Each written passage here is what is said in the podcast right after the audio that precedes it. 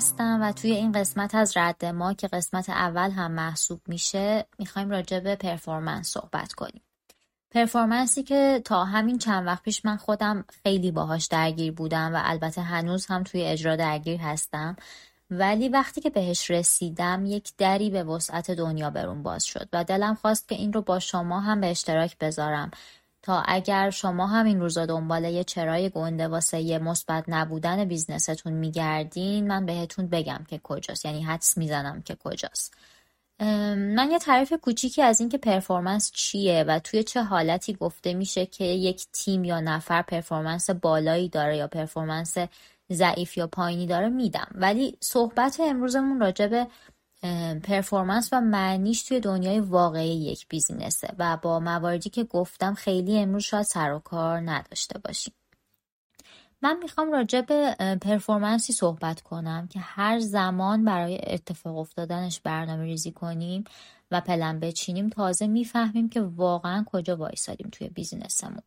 اگر بخوام بگم این اپیزود برای چه کسایی مناسبه شاید بیشتر برای کارآفرینای جوون یا کسایی که تازه کارشون رو شروع کردن برای جلوگیری از یک سری اتفاقات یا HR هایی که به عنوان business partner درگیر این موضوع هستن یا مدیرعاملایی که این روزا دارن دنبال یک مشکل نامرئی میگردن که دلیل عدم رشد یا نامنظم بودن شرکت یا سازمانشون رو پیدا کنن. در صورتی که شاید این دلیل رو هر روز دارن بی تفاوت از کنارش رد میشن یا شاید انقدر باهاش اخت شدن که پذیرفتنش و دنبال راه حلی براش دیگه نمیگردن و می‌خوان که از مسیرهای خارق‌العاده دیگه ای حلش کنن. اما قبل از اینکه بحث پرفورمنس رو شروع کنیم دلم می‌خواد که راجع به یک موضوع دیگه هم صحبت کنم اینجا و اون اینه که به لطف سوشال مدیا خیلی از کسب و کارها دستاوردهاشون رو حالا واقعی یا غیر واقعی یا شاید پررنگتر از چیزی که هست با ما به اشتراک می‌ذارن. و من می‌خوام بگم این روزا قبل از اینکه ببینیم شرکت های دیگه دارن چی کار می‌کنن بیایم ببینیم ما توی شرکتمون چی نیاز داریم و براش چه کارهایی می‌تونیم انجام بدیم. یا اگر بخوام بهتر بگم بر اساس اسکوپ و توانایی که داریم چی کار می‌تونیم انجام بدیم. بعد از اینکه اینها رو پیدا کردیم حالا می‌تونیم از کارهایی که شرکت های دیگه درست یا غلط واقعی یا غیر واقعی توی سوشال مدیا مخصوصا لینکدین منتشر کردن ایده بگیریم و باز هم بر اساس نیاز یا توانمون راه حل براش پیدا کنیم و اجرا کنیم. چرا این رو میگم؟ چون بارها شاهد این بودم که یک شرکت مثلا 20 نفره داره یک هزینه ای رو انجام میده که یک شرکت 200 نفره انجام میده.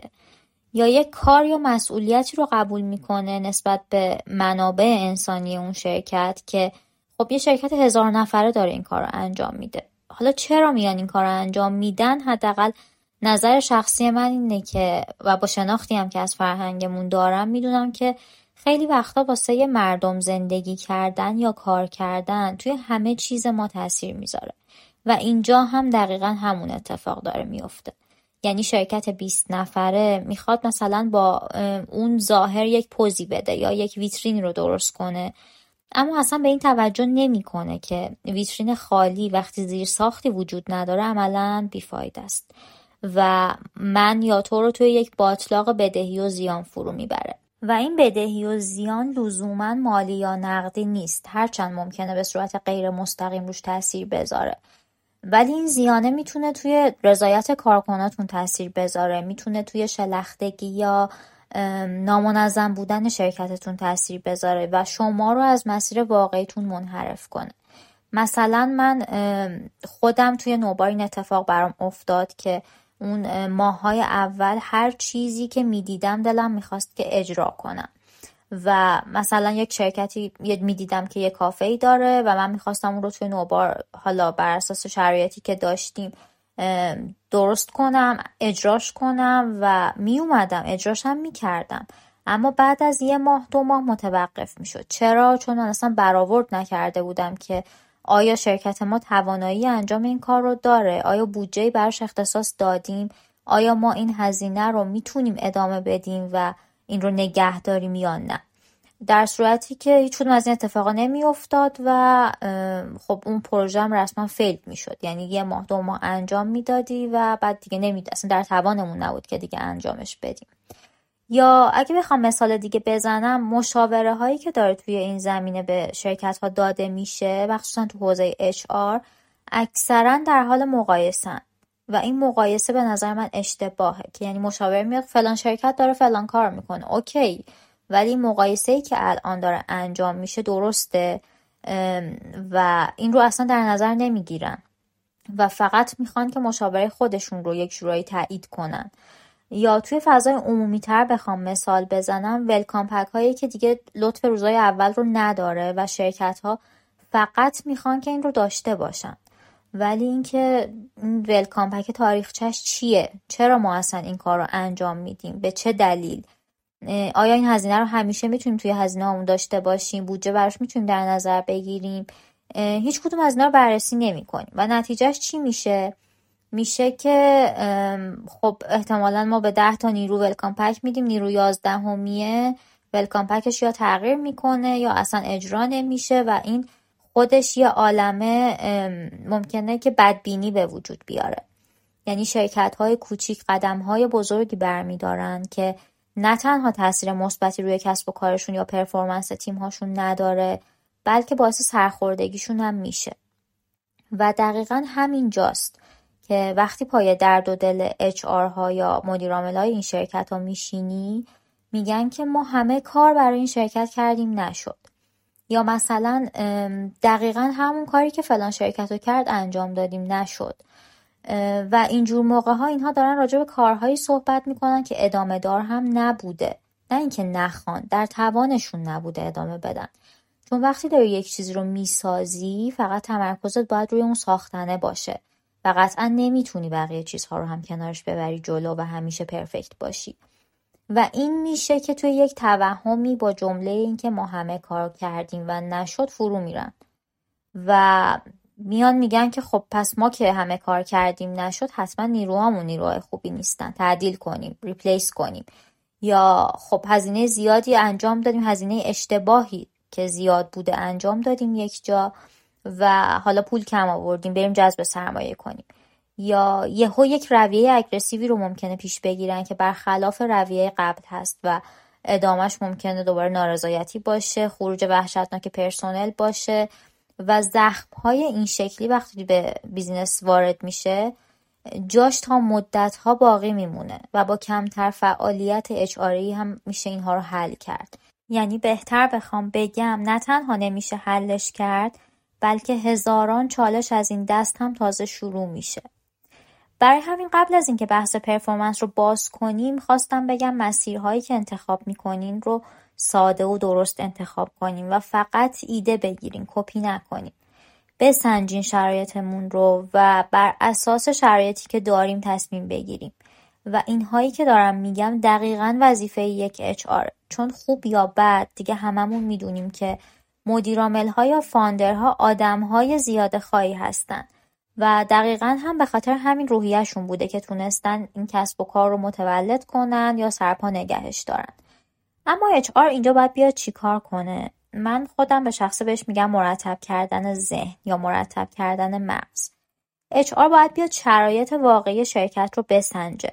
نقطه امن یا خارج از نقطه امن رو پیدا کنه و این خواستنهای متعدد رو تفکیک کنه طبقه بندیشون کنه یا براشون زمان در نظر بگیره و در نهایت شروع به اجرا کنه یا بره به بقیه تیم ها کمک کنه برای اجرا کردنش.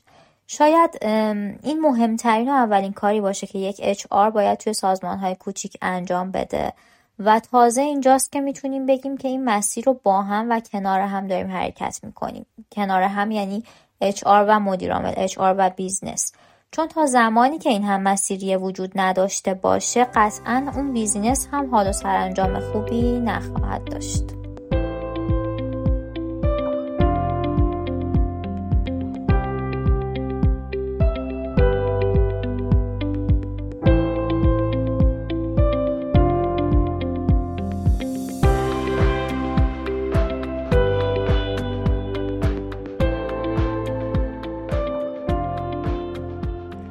برمیگردیم سراغ بحث اصلیمون یعنی performance. performance به معنی کاراییه. ولی خب خیلی جاها میشنویم یا حتی خودمون از لغت عمل کرد برای معنی این کلمه داریم استفاده می‌کنیم. اما قبل از اینکه بخوایم performance سازمان یا تیممون رو ارزیابی کنیم نیاز به یک سری پیش زمینه داریم که مهمترینش هدفه. هدف سازمان، هدف تیم، هدف افراد و همه اینها باید توی یک مسیر باشن. در واقع هر سازمانی یه هدفی داره که برای رسیدن به این هدف کسب و کارش خب راه اندازی کرده، نیرو استخدام می‌کنه، تیم درست می‌کنه و خیلی کارهای دیگه.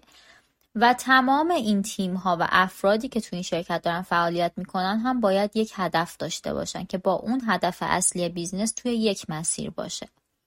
دومین چیزی که اینجا خیلی مهمه شفافیت و مطلع بودن اون تیم یا افراد یعنی چی؟ اگر بخوایم یه فرمول ساده براش در نظر بگیریم که چه زمانی پرفورمنس توی سازمان ما بهبود پیدا کرده یا بالا رفته می‌تونیم بگیم که وقتی که افراد یا تیم ها کارشون رو به خوبی انجام میدن و اون کار خوبی که انجام دادن با اهداف شرکت توی یک مسیر باشه در واقع پرفورمنس بالایی هم وجود داره.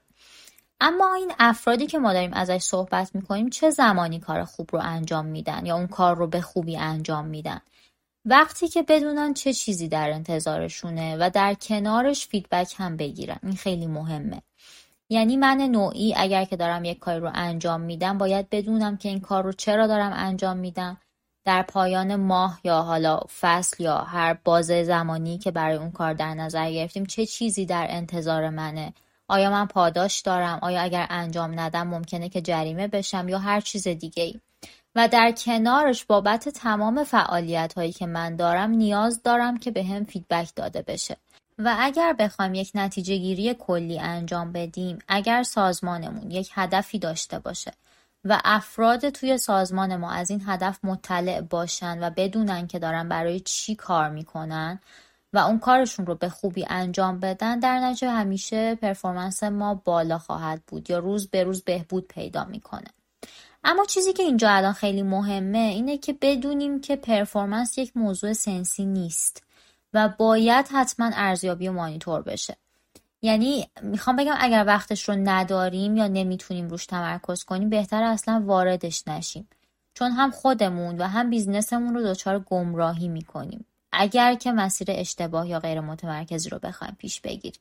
خب حالا برای ارزیابی performance باید چیکار کنیم؟ ارزیابی performance روش های مختلفی داره که خب قطعا شرکت هایی که کوچیکترن معمولا از یک یا دو تا روش استفاده می‌کنن و هرچی که اون business بزرگتر میشه نیاز به استفاده از روش های مختلف هم بیشتر میشه. چرا؟ چون هر کدوم از این روش ها یک سری از ابعاد مختلف performance رو بررسی می‌کنن. مثلا یکیشون ممکنه که از لحاظ هزینه ای بخواد بررسی کنه. یک روش ممکنه که ارزیابی مثلا روانشناختی داشته باشه. یک روش ممکنه که جفت اینها رو با هم در بر بگیره و خیلی موارد دیگه. اما میگم مهمترین چیز اینه که ببینیم شرکت نیازش چیه و ما هدفمون چیه و بر اساس اون روشی که می‌خوایم ارزیابی کنیم رو انتخاب کنیم. برای اینکه ارزیابی درستی داشته باشیم نیازه که اندازهگیری درستی هم داشته باشیم. و برای اندازهگیری کردن عملکرد افراد یا حالا هر تیمی ما نیاز به یک سری شاخص داریم که مثلا KPI ها اینجا خیلی می‌تونه به ما کمک کنه. که هر تیمی یک سری KPI داشته باشه هر فردی یک سری KPI داشته باشه و بر اساس اون کارش رو انجام بده. که در نهایت خروجی این اندازه گیری ها اون تحلیل یا ارزیابی ما میشه برای اینکه ببینیم پرفورمنس بالایی اینجا وجود داره یا نه. برعکس پرفورمنس ضعیفی وجود داره و بعد برای بهبودش یک کاری انجام بدیم. اما چیزی که اینجا باز خیلی مهمه اینه که تمام این ارزیابی ها و اندازه گیری ها باید توی یک مسیر باشه و اون مسیر مسیر اصلی و هدف اصلی سازمانمون باشه. یعنی اگر که اینها با هم متفاوت باشه و در نهایت همشون به یک هدف اصلی نرسن هیچ وقت ما نمی‌تونیم ارزیابی درستی از performance تیم یا سازمانمون داشته باشیم. اگر بخوام بحث هدف رو یه مقداری بازتر کنم می‌تونم بگم که هر business می‌تونه که یک یا چند تا هدف داشته باشه. اما در رست همه اینها یک هدف اصلی تری وجود داره که من اسمش رو می‌ذارم ارزش. یعنی در واقع تمام اهدافی که یک بیزینس داره و در ادامه تیم یا نفرات تیم باید داشته باشن ختم میشه به این ارزش. تمام KPI هایی که تیم یا نفرات براشون چیده میشه یا هر قدمی که اینها برمیدارن توی سازمان باید نتیجهش خلق قسمتی از اون ارزش باشه. حالا زمانی که تمام تیم های ما توی مسیر خلق ارزش هستن و روز به روز داره این ارزش پررنگتر و بیشتر میشه اینجا ما می‌تونیم بگیم که سازمانمون پرفورمنسش رو به بهبوده یا پرفورمنس بالایی داره. اما ارزش برای هر شرکتی چه چیزایی می‌تونه باشه؟ مثلا توی یک شرکتی ممکنه که هدف اصلی و ارزش اصلیش درآمد باشه.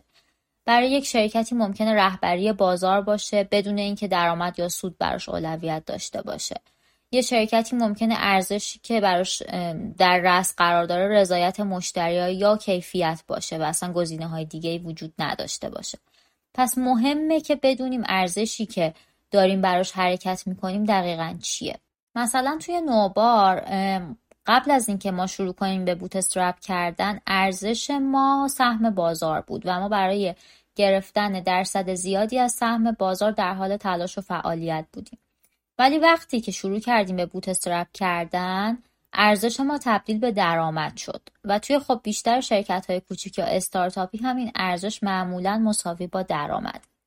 البته درآمد ارزشیه که شما بزرگترین هلدینگ دنیا باشین باز براتون مهمه. اما توی کسب و کارهای کوچیک اهمیت این موضوع مقدار جنسش متفاوت تره یه شکل دیگه ایه و توی توانایی ادامه دادن اون business خیلی تاثیر گذاره پس اگر بخوام توی ساده ترین حالت بگم تیمی که داره برای شما ارزشی که می‌خواین رو با همون مقدار مشخص شده و با اون کیفیت ایجاد می‌کنه در واقع performance بالایی داره. ولی موضوع ما اینجا تموم نمیشه. ما داریم performance رو چجوری اندازه گیری می‌کنیم؟ ما منظورم اینه که توی نوبار حداقل تجربه که من دارم میگم چه شکلی بوده. اینکه یک تیم صرفا ارزش ایجاد کنه کافیه. چقدر باید ارزش ایجاد کنه؟ کی تشخیص میده این ارزش باید چقدر باشه که بگیم که performance بالا وجود داره؟ هر چقدر که business بخواد خب قطعا اینجوری نتیجهش ممکنه target های غیر واقعی باشه. و دقیقا قسمت مهمش همینجاست. و چیزی که می‌خوام در ادامه راجبش صحبت کنم بحث هزینه است. اینکه شرکت شما چقدر هزینه داره. تیمی که داره برای شما درآمد ایجاد می‌کنه اگر که ارزش اصلیتون درآمده چقدر هزینه داره؟ درآمدی که داره ایجاد میشه با هزینه هایی که وجود داره همخونی داره یا نه؟ و بعد از اینکه جواب همه این سوالات رو دادیم متوجه میشیم که چه تیمی الان در حال حاضر. توی مثلا مجموعه ما پرفورمنس بالایی داره و اگر که یک تیمی هست که پرفورمنس ضعیفی داره چیکار کنیم که این پرفورمنس رو به بهبود حرکت کنه؟ اما هزینه چیه؟ توی بحث هزینه ها ممکنه که اشتباه محاسباتی به وجود بیاد. یعنی برای خود من این اتفاق افتاد. یک سری از هزینه ها رو مخصوصا اگر که اچ داره این کار می‌کنه ممکنه دیده نشه یا ممکنه گم بشه. هزینه هایی که من میگم هزینه حقوق توش هست هزینه های جاری هست هزینه بیمه مالیات و خیلی هزینه های دیگه. یعنی حتی می‌خوام بگم هزینه قندی که توی شرکت داره خریده میشه چایی که خریده میشه. اگه یک اکانت تستی فقط برای مدت یک ماه خریدین و دیگه هیچ وقت اون هزینه رو نکردین همه این هزینه ها باید دیده بشه. و اگر انقدر جزئی نگر نباشیم ممکنه که در نهایت محاسباتمون اشتباه باشه. اگر ارزش اصلی شما مساوی با درآمد باشه ممکنه که به یک چالش اینجا بر بخورین. چون یک سری تیم ها ممکنه که ارزشی که ایجاد می‌کنن ارزش مالی باشه و روی درآمد تاثیر مستقیم بذاره. ولی همیشه یک سری تیم ها هستن که به صورت غیر مستقیم دارن روی این ارزش تاثیر می‌ذارن و ممکنه که پایان ماه واقعا درآمدی برای شما ایجاد نکرده باشن. حالا این تیم ها چی هم ممکنه تیم مالی باشه ممکنه اچ آر باشه ممکنه اجرایی باشه. اینجور موقع ها باید چیکار کنیم؟ یعنی وقتی که ارزش اصلی ما درآمده تیم هایی که درآمد ایجاد نمی‌کنن رو باید حذف کنیم؟ قطعا نه. کاری که من توی نوبار کردم این بودش که این تیم ها رو به دو بخش تقسیم کردم. یکی هزینه این تیم ها و یکی نوع فعالیتشون. و هزینه ای که این تیم ها داشتن رو توی بقیه تیم ها به عنوان هزینه سرویس دهنده تقسیم کردم. و در کنارش KPI هایی براشون گذاشتم برای فعالیت حالا ماهانه هفتگی یا فصلیشون. که مرتبط باشه با اون ارزش اصلی. مثلا اگر بخوام تیم HR رو مثال بزنم خب HR هیچ وقت نمی‌تونه ارزشی که مساوی با درآمد رو شخصا و مستقیم ایجادش کنه. اما اگر مثلا KPI HR از business partner بالا بردن پرفورمنس تیم های دیگه باشه خب این داره به اون خلق ارزش کمک می‌کنه. یا KPI های دیگه بذاریم که ارتباط مستقیم داره با نتیجه که تیم ها میدن. مثل مثلا جذب و استخدام درست و به موقع. مثل حفظ ایجاد انگیزه. مثل برنامه های آموزشی که برای مثلا اعضای تیم می‌تونن بذارن. و یک سری چیزهای این شکلی. یا حتی برنامه ریزی برای کاهش هزینه ها اینا همه می‌تونه KPI های غیر مستقیمی باشه که به صورت غیر مستقیم داره روی ارزش اصلی که اون business داره تاثیر می‌ذاره. اگر بخوام یک جمع‌بندی داشته باشم که این مدل ارزیابی performance توی نوبار چه شکلی داره اتفاق میفته در واقع هر تیم ارزشی که داره ایجاد می‌کنه یعنی درآمدی که داره ایجاد می‌کنه اگر با هزینه هایی که داره یعنی هزینه ها اگر درست محاسبه شده باشه برابر باشه در واقع اون تیم performance بالایی داره و هر چقدر که این ارزش بیشتر باشه و اون هزینه ها ثابت بمونه یا کاهش پیدا کنه قطعا این performance رو به بهبوده و داره بالا میره. اما مزیت هایی که این مدل اندازه گیری performance توی نوبار داشت چند تا مورده که من حالا هر کدومش رو به صورت مختصر یک توضیحی میدم که چرا اینها برای ما مزیت محسوب می‌شد. بحث اول جذب و استخدام بود. چون معمولا توی شرکت های کوچیک هدکانت معتبری وجود نداره که بخوایم توی طولانی مدت روش حرکت کنیم و جذب و استخدام ها معمولا توی یک بازه های زمانی ممکنه خیلی بیرویه یا غیر اصولی باشه. یعنی مثلا هر جا که کار جلو نمیره به جای اینکه اون موضوع رو بخوایم بررسی کنیم و دلیل اصلیش رو پیدا کنیم فکر می‌کنیم که مشکل کمبود نیروه و درخواست حالا جذب نیرو میدیم. اینجا این مشکل حل میشه. چرا؟ چون تیم و مدیر تیم می‌دونه که یک نیرو وقتی می‌تونه به اون تیم اد بشه که درآمدی که ایجاد می‌کنه یا ارزشی که داره ایجاد می‌کنه بتونه هزینه های خودش رو هم کاور کنه. یا مثلا مزیت دیگه ای که وجود داشت توی بحث پرداخت حقوقه البته این بحث پرداخت حقوقی که من میگم مقداری ممکنه که جنجال برانگیز باشه و هیچ شرکتی آمادگی اجراشو نداشته باشه. همون جوری که حتی تو نوبار هم الان شرایطش وجود نداره. اما توضیحاتی که من میدم فرض بر اینه که شرایط اجراش مهیا شده و ما می‌تونیم حقوق افراد یک تیم رو بر اساس پرفورمنسشون پرداخت کنیم. یعنی تیمی که پرفورمنس بالایی داره قطعا حقوقش رو کامل دریافت می‌کنه و احتمالا شاید بیشتر هم بتونه این دریافتی رو داشته باشه. و تیمی که پرفورمنس بالایی نداره به نسبت ارزشی که ایجاد کرده و هزینه هایی که داره حقوق دریافت می‌کنه. مزیت دیگه ای که توی نوبار برای ما به وجود اومد این بود که پاداش ها و پرداختشون یه نظمی بهشون داده شد و زمانش هم مشخص شد. در واقع توی شرکت هایی که تعداد نفرات زیادی داره خب فرایند پاداش خیلی مشخص تره اما شرکت های کوچیک معمولا فقط اسم پاداش رو با خودشون به یدک می‌کشن و تو واقعیت خیلی اتفاق نمیافته. یا اگر هم بیفته توی شرایط مثبتی از نظر هزینه برای business نیست. اما توی این مدل تیم هایی که ارزش ایجاد کردن و این ارزش بیشتر از هزینه هایی که توی اون تیم وجود داره. باشه در واقع اینجا پاداشه می‌تونه اتفاق بیفته. یعنی به همون نسبتی که اون ارزش بیشتر ایجاد شده به همون نسبت به تیم یا اعضای اون تیم می‌تونه پاداش تعلق بگیره. و خب این به نظر من خیلی قشنگه که افراد بدونن دقیقا کی و کجا با چه شرایطی می‌تونن درآمد بیشتری داشته باشن. و این اتفاق هر ماه می‌تونه اتفاق بیفته. یعنی اینجوری نیستش که بگیم که نه ما پاداشمون فصلیه ما پاداشمون شیش ماه هست یک سال است هر ماهی که یک تیمی بتونه ارزش بیشتری نسبت به هزینه هایی که داره ایجاد کنه می‌تونه به همون نسبت پاداش هم داشته باشه. ما توی نوبار این ارزیابی پرفورمنس رو داریم به صورت ماهانه فعلا انجام میدیم. و من فکر می‌کنم مهمترین مزیت این مدل الان برای ما مانیتور روزانه و هفتگیشه. یعنی اگر یک تیمی به هر دلیلی توی مسیر حرکت نمی‌کنه یا اختلالی برای خلق ارزشی که براش در نظر گرفته شده به وجود اومده سریعا بررسی میشه و سعی می‌کنیم که اون مشکل رو رفع کنیم. یعنی به آخر ماه نمی‌رسه که حالا یک جلسه بذاریم چی شد چرا اتفاق نیفتاد و اینها. یعنی توی همون مسیر کنار هم این رو داریم مانیتور می‌کنیم و هر جا که ببینیم که مشکلی داره به وجود میاد سریع مشکل رو برطرف می‌کنیم و خب این هم به نظر من خیلی اتفاق مهمیه. من فکر می‌کنم ساده ترین راه برای اینکه ببینیم توی شرکتمون مشکل اصلی پرفورمنس هست یا نه اینه که چند تا سوال از خودمون بپرسیم. ببینیم که چقدر برای پیش بردن کارها داریم فشار میاریم. چقدر احساس نارضایتی نسبت به نیروهامون داریم و فکر می‌کنیم که اگر ریپلیسشون کنیم اوضاع بهتر میشه؟ یا حتی برعکس چقدر نیروهامون از کاری که دارن انجام میدن راضیان یا نه هر روز داریم با یه سری توافقات غیر منطقی شاید زور می‌زنیم که نگهشون داریم با وجود اینکه خودمون هم از خروجی کارشون راضی نیستیم.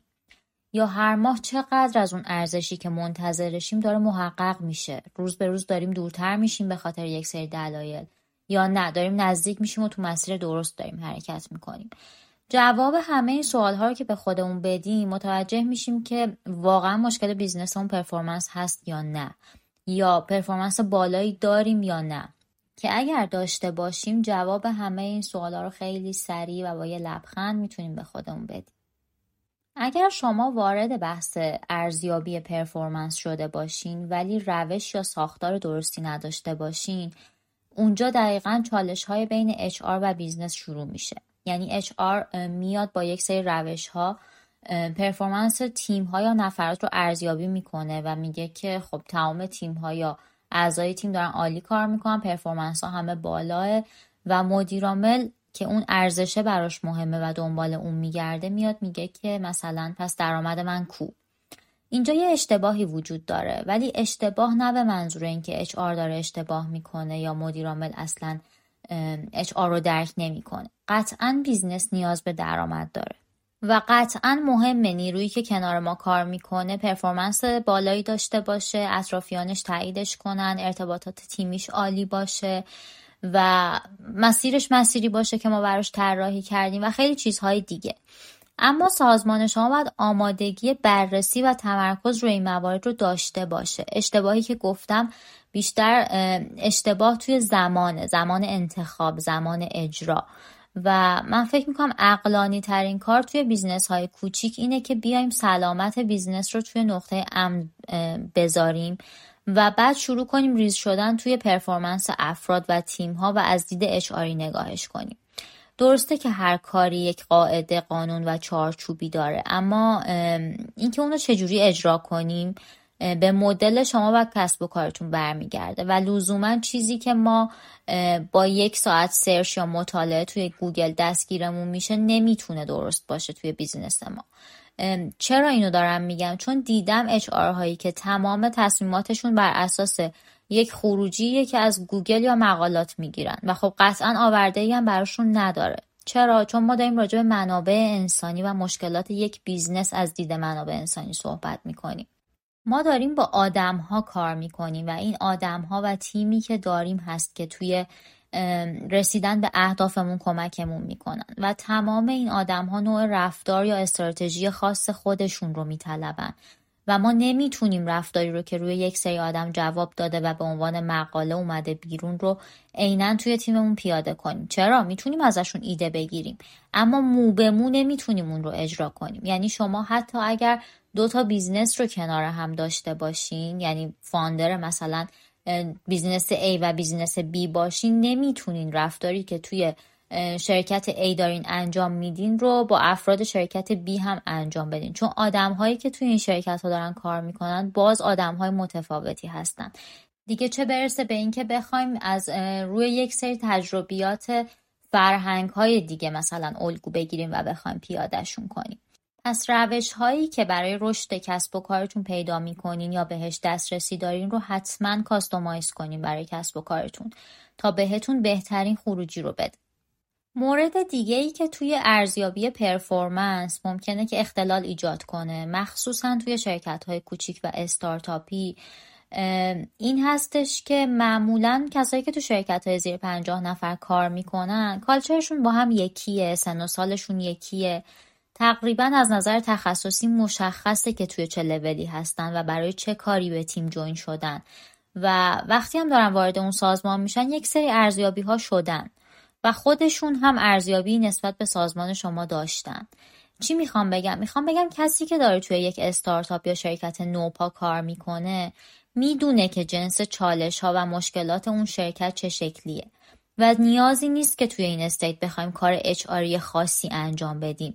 برای نفرات که حالا راضی نگهشون داریم یا مثلا بگیم که خب فلان شرکت همونجور که اول بحثم گفتم فلان کار کرده ما هم انجام بدیم. و صرفا یک حداقل های وجود داشته باشه کافیه. و اگر که اون شخص ندونه که داره وارد چه شرکتی با چه ساختاری میشه وظیفه اچ که قبل از ورود اون شخص تمام این موارد رو براش توضیح بده و آگاهش کنه. و مطمئن باشین اگر که این پروسه اتفاق بیفته و این همکاری شروع بشه قطعا همکاری خوبی خواهد بود. و حالا بعد از تمام اینها بعد از اینکه ما پرفورمنس رو تعریف کردیم ایجادش کردیم و داشتیمش می‌تونیم بریم کارهای اشاری دیگه ای انجام بدیم. یعنی اون حد اقل هامون رو که داشتیم حالا بالا پر بهش بدیم و فعالیت های بیشتری رو براش داشته باشیم. منظورم اینه که تا وقتی که performance سازمانتون به اون اندازه که باید نرسیده نیازی نیست که با یک سری کارهای HR ی بخوایم اون performance رو بالا ببریم. یعنی اصلا نیازی نیست که بخوایم با یک سری کارها یا یک سری هزینه های بیشتر اون performance رو ایجاد کنیم. و چیزی که میگم باز هم تاکید می‌کنم برای شرکت های کوچیک یا استارتاپیه که میگم که برای بالا بردن performance نیازی نیست که کارهای HR ی خارق العاده انجام بدین و اون حداقل ها کافیه. و خب قطعا هر چقدر business شما بزرگتر بشه performance بالاتر بره بله نیازه که یک سری کارهای دیگه add بشه به کارهایی که قبلا انجام می‌دادین. برای اینکه روحیه بیشتری به بچه ها بدین قدردانی بیشتری بکنین و اتفاقات خوشایند دیگه ای بیفته. و دقیقا همینجاست که جمله آهسته رفتن برای درست رسیدن معنی پیدا می‌کنه. من سعی کردم توی این اپیزود توی یک مسیر مشخص تجربم رو از نوع ارزیابی که بابت پرفورمنس توی نوبار داریم بابت حالا بیزنسمون و تیم ها باهاتون به اشتراک بذارم. و این تجربه قطعا تغییرات زیادی داره و هر زمان که کامل تر بشه من این رو آپدیت می‌کنم و مجدد باهاتون به اشتراک می‌ذارم. اما چیزی که من فکر می‌کنم خیلی مهمه که یعنی هم توی نوبار ما خودمون باید این رو اجرا کنیم و اگر شما از این روش خواستین استفاده کنین این رو مد نظرتون بگیرین تداوم این نوع ارزیابیه. یعنی نگهش دارین بهش زمان بدین. قطعا خروجی که ما می‌خوایم از این نوع ارزیابی بگیریم توی یک ماه و دو ماه اتفاق نمیافته. و به مدت زمان بیشتری نیاز داریم. چون فقط یک ماه دو ماه سه ماه طول می‌کشه که این رو بخوایم پروموت کنین توی سازمانتون مدیرهاتون رو آنبورد کنین. در ادامه مدیرها برن اعضای تیمشون رو آنبورد کنن. و این وسط ها ممکنه یه عالم فیدبک بگیرین یه مقدار زیادی چالش براتون ایجاد بشه و همه اینها نیاز به حل کردن داره و زمان می‌خواد. چرا میگم چالش؟ چون که اگر که توی business شما sense ی نسبت به هزینه ها وجود نداشته باشه احتمالا مسیر خیلی سختی رو پیش رو داریم و قبل از هر چیز باید یک زمانی رو برای توضیح و شفاف سازی بذاریم تا بتونین اون خروجی که واقعا بهش نیاز دارین رو دریافت کنین. اما باز هم میگم بحث performance خیلی گسترده است و چون توی منابع انسانی ایران خیلی هم بهش پرداخته نشده نمی‌تونیم خیلی قاطع بگیم که مدلی که من دارم ارزیابی می‌کنم مدل درستیه یا مثلا شرکت X داره درست انجام میده نه. و واقعا لازمه که توی چند تا اپیزود به این بپردازیم و کاملش کنیم. البته در کنار شما. پس اگر علاقمند هستیم به این موضوع تا بیشتر راجع به صحبت کنیم یا اگر تجربه مشابهی دارین برای من ایمیل کنین کامنت بذارین و خب خدا راه های ارتباطی با من هم خیلی زیاده. و اگر هم صحبتی دارین که دلتون می‌خواد که از طریق رد ما بقیه بشنونش می‌تونین مهمون من باشین و با هم صحبت کنیم راجبش. و مهمترین چیز این که اگر این پادکست کمکی بهتون کرد یا مسیری رو براتون باز کرد به هم بگین. چون من مشتاقم که بدونم تجربیات من داره جای دیگه هم کار می‌کنه و مشتاقتر این که بتونم از تجربیات شما هم استفاده کنم. ممنونم از اینکه من رو شنیدین. حال دلتون خوب باشه.